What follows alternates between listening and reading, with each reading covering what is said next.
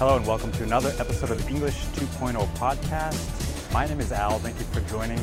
Today, uh, we are going to go into episode 35 today. So, we've got a great topic. I'd like to talk about the question that many, many students ask me, and that is Al, is this correct? Okay, so we're going to talk about that question and why it's maybe not so helpful for your teacher when you ask that. And I'm going to give you some suggestions to help clarify what you mean when you ask that question and give you maybe a few other options to help you when you want to ask your teacher or other native speakers uh, this question. Because it's a really common question that I know a lot of you have. But before we get into it, I'd like to remind you that if you haven't signed up for my free course, please do so at alsensei.com slash English. Hope to see you over there. All right, so as many of you know, I've been teaching English in Japan for many years, and this is one of the most common questions that I get asked from students. And they ask me, Al, is this correct? And they'll give me some uh, English phrase or they'll show me what they've written. Um, they want me to correct it or ask, is it correct? So now, of course, it's a really good question and a very valid question. Okay, so of course you can ask this question. But it's really not so helpful for me. It's not so clear because there are many different meanings to that question. So, what do I mean by that? All right.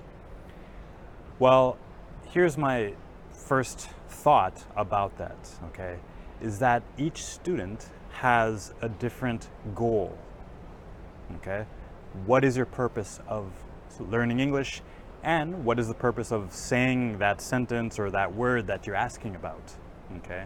So all of these things have to be taken into consideration. So I'm going to give you three goals to work with in this episode. And of course, this doesn't cover every student's goals, but it is, they are three of the most common goals that I hear of when I ask students about their goals. So the first one is, uh, for example, getting a good score or passing a test like a TOEIC exam or IELTS or for their school or university. Okay, that's the num- uh, goal number one. Goal number two is uh, people that express uh, a desire to communicate with more people, make new friends, uh, talk with people from other countries, and understand new cultures. So that is the second goal that I hear about from students a lot. The third goal that I hear from many students is they want to sound or be like native speakers. Okay? So those are three of the main goals that I hear. So you can see, you can start to see that depending on your goal, if we just look at these three for this episode, that is this correct could be a different answer based on these goals. So, in order to help us ask the question more clearly, let's give some examples to what I'm talking about. Let's give some example sentences to help us kind of see more clearly what I'm talking about. The first example sentence is Yesterday I go to shopping. Okay, one more time. Yesterday I go to shopping. All right, so if, imagine that a student in my class uh, says that, or they ask, they have it written down, and they ask me, Al, is this correct? This sentence. So, what would I, what would I answer to that uh, question? What would you answer to that question?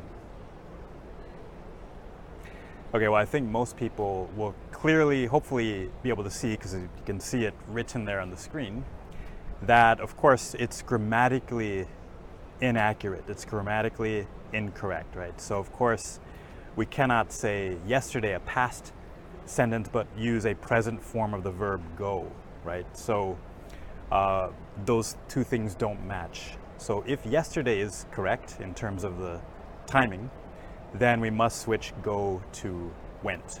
So I went shopping. Now, of course, uh, go to shopping is also grammatically incorrect. So we'd also get rid of the to and to say go shopping or went shopping in that case. So, uh, is this correct? Well, it's grammatically inaccurate. Okay, so yesterday I went shopping would be the grammatically accurate sentence in that case. Okay, so that's example number one. Let's look at example number two. Example number two is I think sushi isn't delicious. Okay, one more time. I think sushi isn't delicious. Okay, so any way you would change that? So if, if they asked you, is this correct? What would you say? Well, uh, well, I think we'll first look at is it grammatically accurate? Sure, right? It's, there's no problem with that sentence, grammatically speaking, all right? Um, if I want to communicate that opinion to uh, another person, uh, how about most people around the world? Can they understand it? I think so. I think they can understand that sentence. Now, the third point, though, is it, does it sound natural? Is it an, you know, would a native speaker say this? Probably not. A native speaker would not say, I think sushi isn't delicious. So, what would a native speaker say? Well, if you listen to native speakers talk, most likely they're going to say, I don't think sushi is delicious. Okay, so they're going to switch that negative part, the not, to, uh, sorry, before think. So I don't think sushi is delicious. Okay? So, is it correct? Well, it's grammatically correct, but is it natural? Not really, not so natural. All right, the third example, let's move on to that one. The third example is uh, first, let me give a context. So, imagine two uh, university students are talking to each other, and one says to the other, You have less than five classes this term. One more time. You have less than five classes this term. Okay? So, is this correct? All right, well, let's look at it. Is it grammatically accurate? Uh, well, actually, no, this is not grammatically accurate. Okay, so what would, what would the grammatically accurate sentence be in this case? Well, to make it grammatically accurate, it would be you have fewer than five classes at this term. So you have to switch less to fewer because well, maybe you know why is that? I'll let you think about it for a couple of seconds. Well, the answer is because when we deal with classes, it's a countable thing, a countable noun, and with countable things, we use fewer and not less. So that is why it's grammatically incorrect. Well, let's look at our other questions though. Can we communicate that? Uh, can someone understand that? Well, I think most people can understand that. If you say you have fewer, sorry, if you have less than five classes this, this term, I, I think probably 99 or 100% of people will understand that sentence. Uh, is it what native speakers say? Well, actually, a lot of native spe- uh, speakers will say this sentence even though it's grammatically incorrect, because a lot of native speakers don't know that it's grammatically incorrect. But if you're taking a test, you might get marked wrong for putting less than in that case. So you can see, just looking at these three different goals that we have, there might be a different answer to is this correct for each of these examples.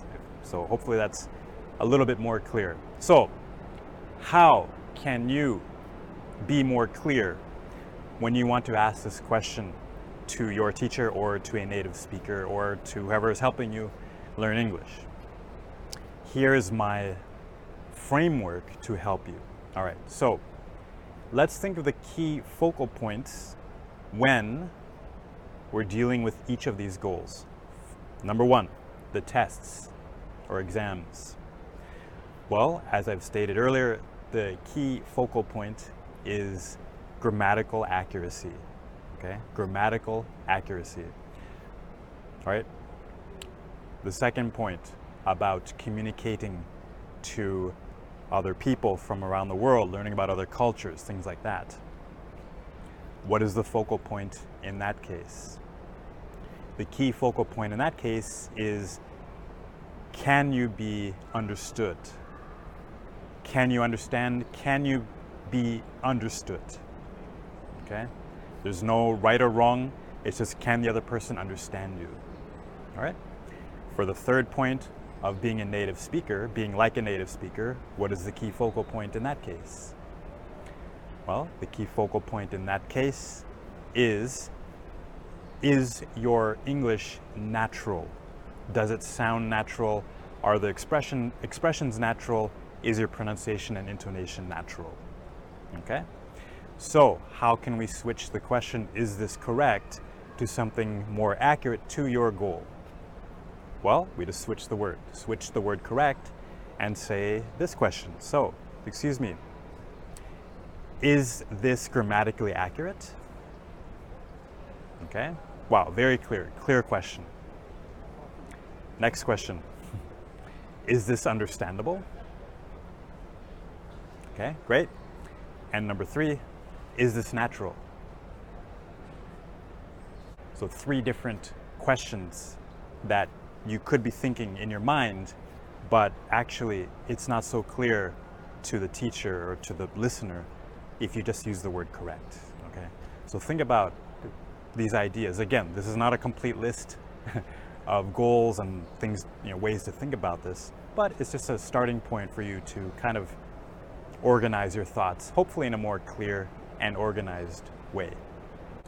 So thank you so much for watching today. We are out of time. Again, if you have any questions, please feel free to email me, al at alsensei.com.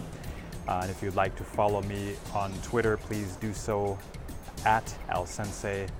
And again, please sign up for the free course, alsensei.com slash English. All right, thank you so much, guys. I really appreciate it. And I'll see you on the next episode of the English 2.0 podcast.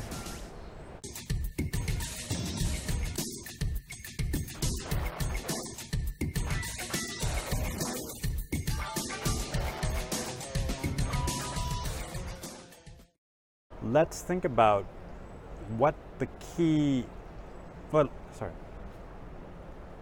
All right. So as you can see three different questions which could be your meaning of or be the same meaning as is this correct? All right in whatever is